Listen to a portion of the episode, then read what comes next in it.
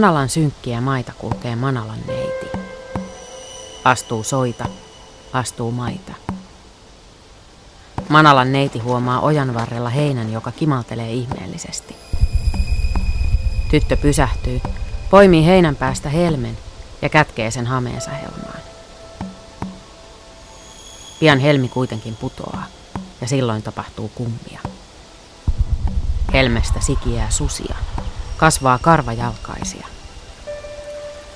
Manalassa syntyneistä tulee tapion koiria, viurusilmiä, hallava turkkeja. Siitä lähtien ne kulkevat metsiä ja ovat ikuisesti karjan kauhuna ja ihmisten inhokkeina.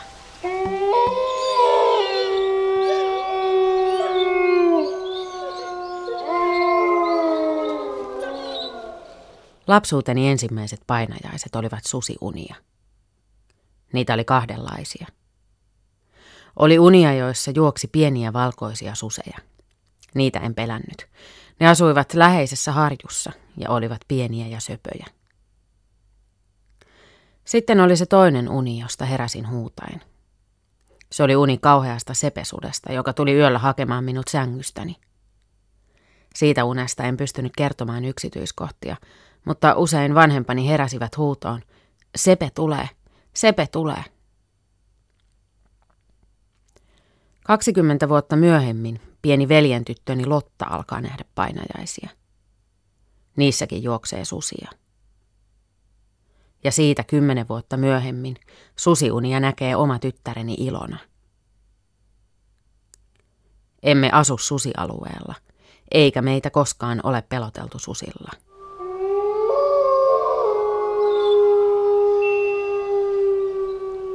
Lapsuusmuistoni olen käyttänyt radio-ohjelmassa ennenkin. Pohdin ihmisen susisuhdetta merkkituoteohjelmassa Ne ampuu susia vuonna 2006. Lapsuuteni susiunet askarruttavat minua edelleen. Mistä susipelko syntyi? Mistä syntyy susiviha, joka on niin syvään juurrutettu ihmisiin? Jotkut väittävät, että taipumus susipelkoon on koodattu ihmisen geeneihin – ei niin, että osaisimme jo syntyessämme pelätä niitä, mutta että geenimme vahvistaisivat taipumusta opittuun susipelkoon. Joidenkin teorioiden mukaan ihminen oppi vihaamaan sutta asetuttuaan aloilleen ja aloitettuaan karjan kasvatuksen. Sitä ennen sudet eivät vielä olleet vihollisia. Ne olivat korkeintaan kilpakumppaneita metsästyksessä. Sellaisia, joiden menestystä täytyi myös ihailla ja josta saattoi ottaa oppia – Uskotaan, että metsästä ja keräilijä ihmiset matkivat susia kehittäessään metsästystaitojaan. Tämänkaltaisen susisuhteen peruja voi kuulla monissa intiaanilegendoissa, joissa susi esiintyy viisaana neuvonantajana ja opastajana. Intiaanikulttuureissa sudet edustivat rohkeutta, voimaa, uskollisuutta ja hyviä metsästystaitoja. Monet soturikansat ovat arvostaneet susia – itse kuuluisa Tsingiskaan väitti polveutuvansa taivaallista alkuperää olevasta siniharmaasta sudesta. Sudet olivat suuressa roolissa myös viikingeille. Skandinaavisen mytologian tunnetuin susihahmo on Fenrir. Fenrir oli keppostelija jumala Lokin ja jättiläisnainen Angerpoithan poika. Sodan jumala Tyr otti pedon lemmikikseen, kun se oli vielä pieni ja suloinen. Kun susi kasvoi, ei Tyr pystynyt enää hallitsemaan sitä. Raivoisa Fenrir yritettiin kahlita eräälle saarelle, ettei se pääsisi tekemään tuhojaan.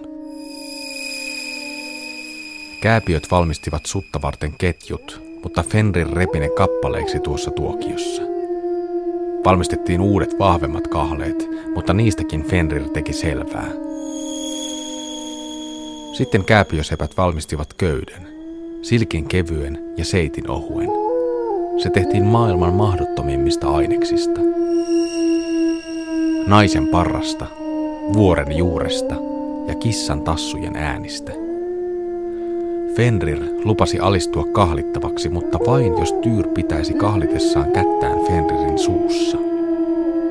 Kuten arvata saattaa, susi puraisi Tyr-jumalan käden irti. Aikojen lopussa kun Ragnarökin aika tulee, pääsee Fenrir irti kahleistaan ja tuhoaa maailman Lokin hirviömäisen armeijan mukana.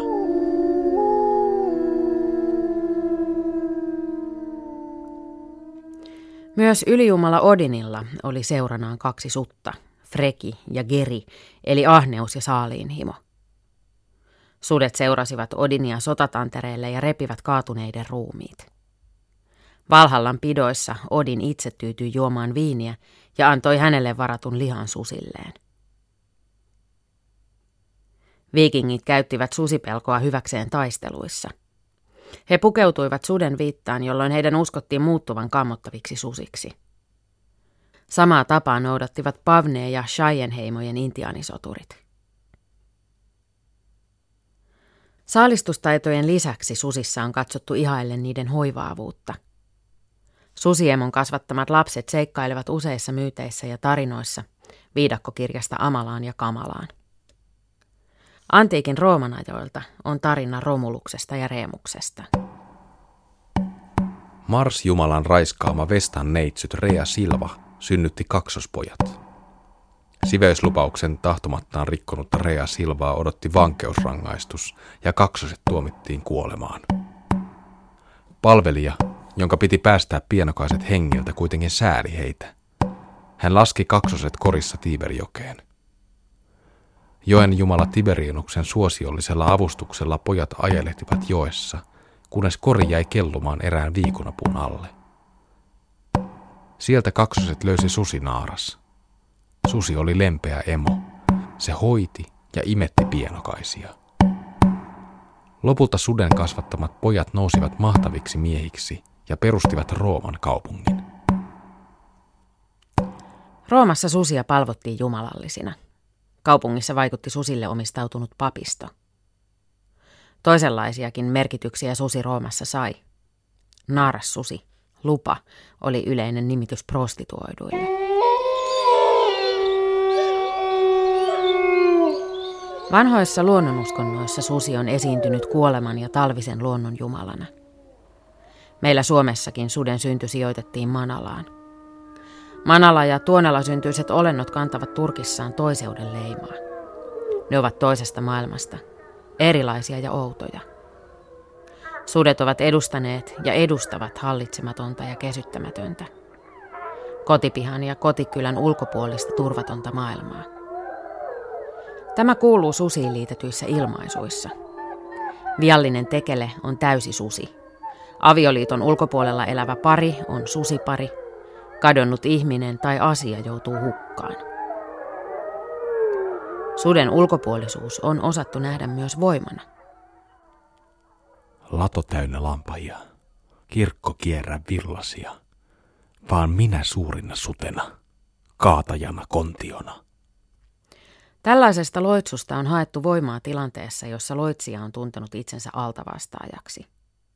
Sitä on hoettu käräjillä lautamiesten edessä, kinkereillä seurakunnan ja papin katseen alla tai vastavihittynä morsiammena sulhasen kotona.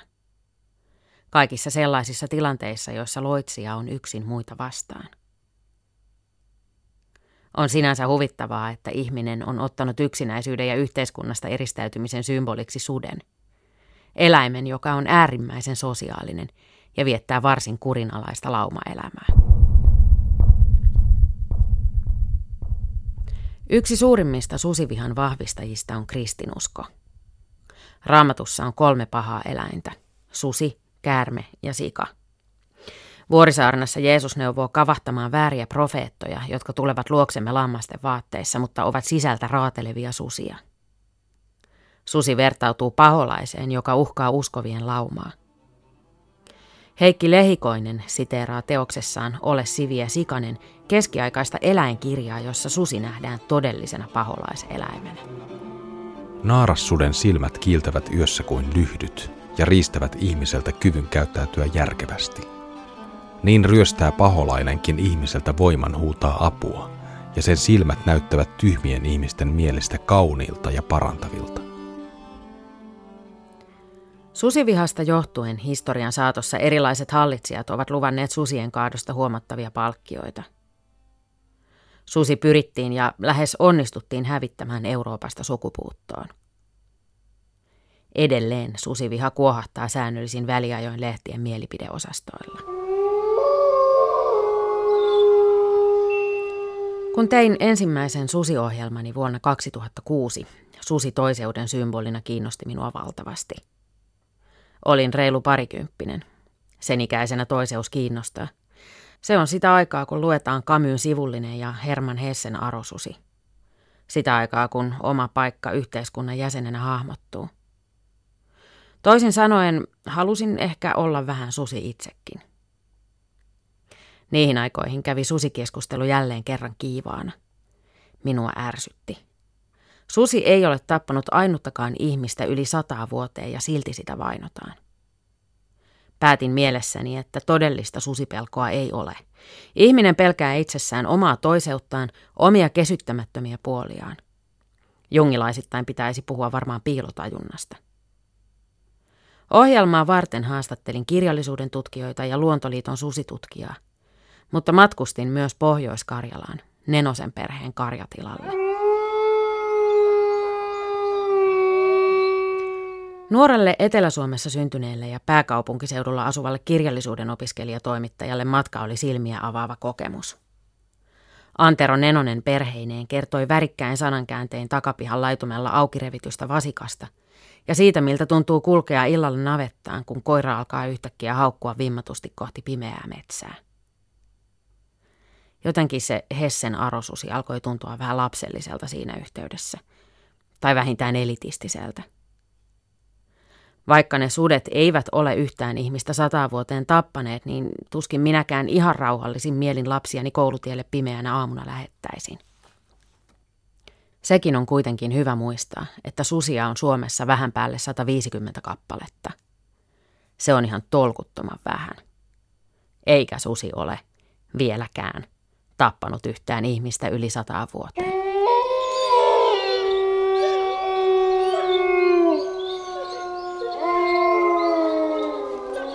Karjatilalla vierailu sai minut häpeämään lapsellisia ajatuksiani siitä, että susialueidenkin ihmiset pelkäisivät susissa vain oman alitajuntansa pimeitä puolia. Siitä huolimatta myyteissä sudet ja ihmiset kietoutuvat erottamattomasti yhteen. Pohjoisten kansojen shamaaneille susi on ollut tärkeä apueläin, jonka hahmoon shamaani saattoi sukeltaa – Soturikansat hakivat rohkeutta pukeutumalla susien viittoihin ja karjumalla kuin sudet. Tärkein suden ja ihmisen yhteenkietoutumista on tietenkin ihmissusi.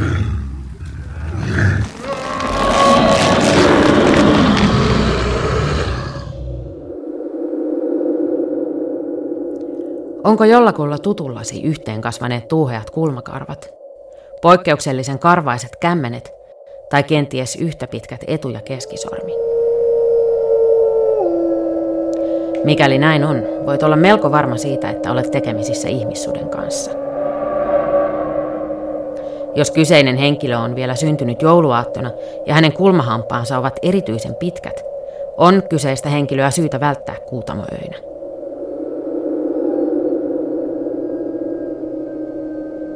Ellet sitten ole varustautunut aseella, jossa on hopealuoti.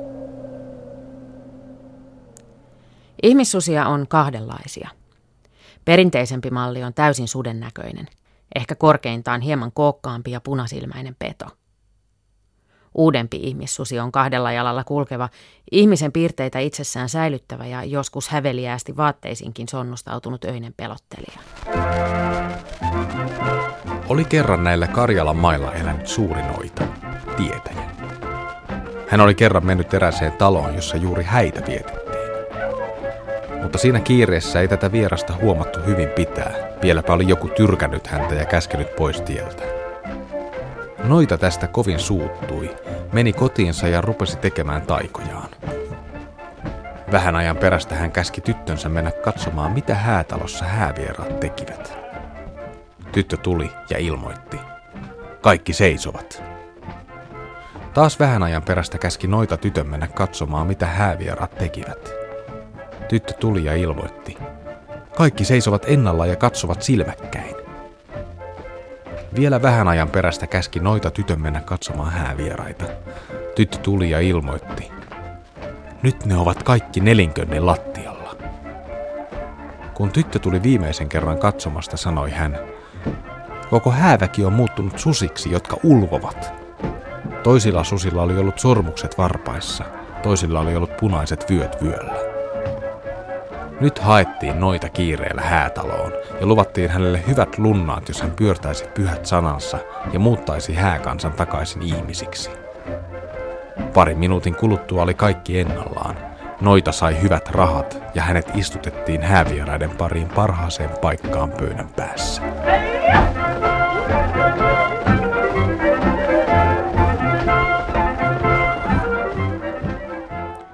Suomalaisessa kansanperinteessä esiintyy toisintoja kahdenlaisesta ihmissusitarinasta. Toinen on tarina noidasta, jota kohdellaan häissä huonosti. Äsken kuultu versio on tallennettu Impilahdelta ja se löytyy Lauri Simonsuuren toimittamasta kirjasta Myytillisiä tarinoita. Toisissa ihmissusitarinoissa kerrotaan ilkeästä ukosta, joka haluaa kateellisena muuttaa sudeksi oman hyveellisen poikansa – Ihmissuden kulttuurihistoriassa sudeksi muuttumiseen on ollut muitakin syitä. Kyseessä voi olla kirous, sopimus paholaisen kanssa, ihmissuden purema tai sonnustautuminen suden nahkaan. Kotimaisessa tarinaperinteessä ihmissusi on päässyt takaisin ihmisen hahmoon, jos on sutena ollessaan saanut jonkun ihmisen tarjoamaan itselleen ruokaa. Ihmisyyden on voinut palauttaa myös ristimenimellä kutsuminen. Ihmissutana juoksentelu jätti kuitenkin jälkeensä. Usein kerrottiin ihmisistä, joiden täytyi saunassa istua jakkaralla, jossa oli keskellä reikä. Ilman reikäjakkaraa olisi takapuoleen jääneen hännäntyngän kanssa istuminen ollut tukalaa. Ensimmäiset kirjalliset maininnat ihmissusista löytyvät antiikista Herodotoksen historian teoksesta 400-luvulta ennen ajanlaskun alkua. Kuutamoyössä vertavuodottava ihmissusi esiintyy myös Trimalkion pidoissa. 1500-luvulla Olaus Magnus kertoo, että ihmissusia on runsaasti Pohjolassa. Ihmissusitarinat ovat eläneet erityisen vahvoina virolaisessa kansanperinteessä. Minulle rakkain ihmissusikertomus on Aino Kallaksen Sudenmorsian. Se on puhtaasti kaunokirjallinen teos, vaikka sen taustalta löytyykin virolainen ihmissusiperinne. Sudenmorsiammen aalo poltetaan noitana saunaan vastasyntyneen lapsensa kanssa. Virolaisissa noitavainoissa 1600-luvulla teloitettiin useita ihmissusina juosseita noitia. Sudenmorsiammen aalo on nuori nainen, joka ei osaa asettua aviovainon ja äidin rooliin. Aalo kuulee metsän hengen kutsun ja juoksee yöt sutena saloilla. Kallaksen sudenmorsiammessa kuuluu myyttien ja uskomusten perinne. Samaan aikaan se liittyy vahvasti siihen perinteeseen, missä sudet tulkitaan toiseuden kautta.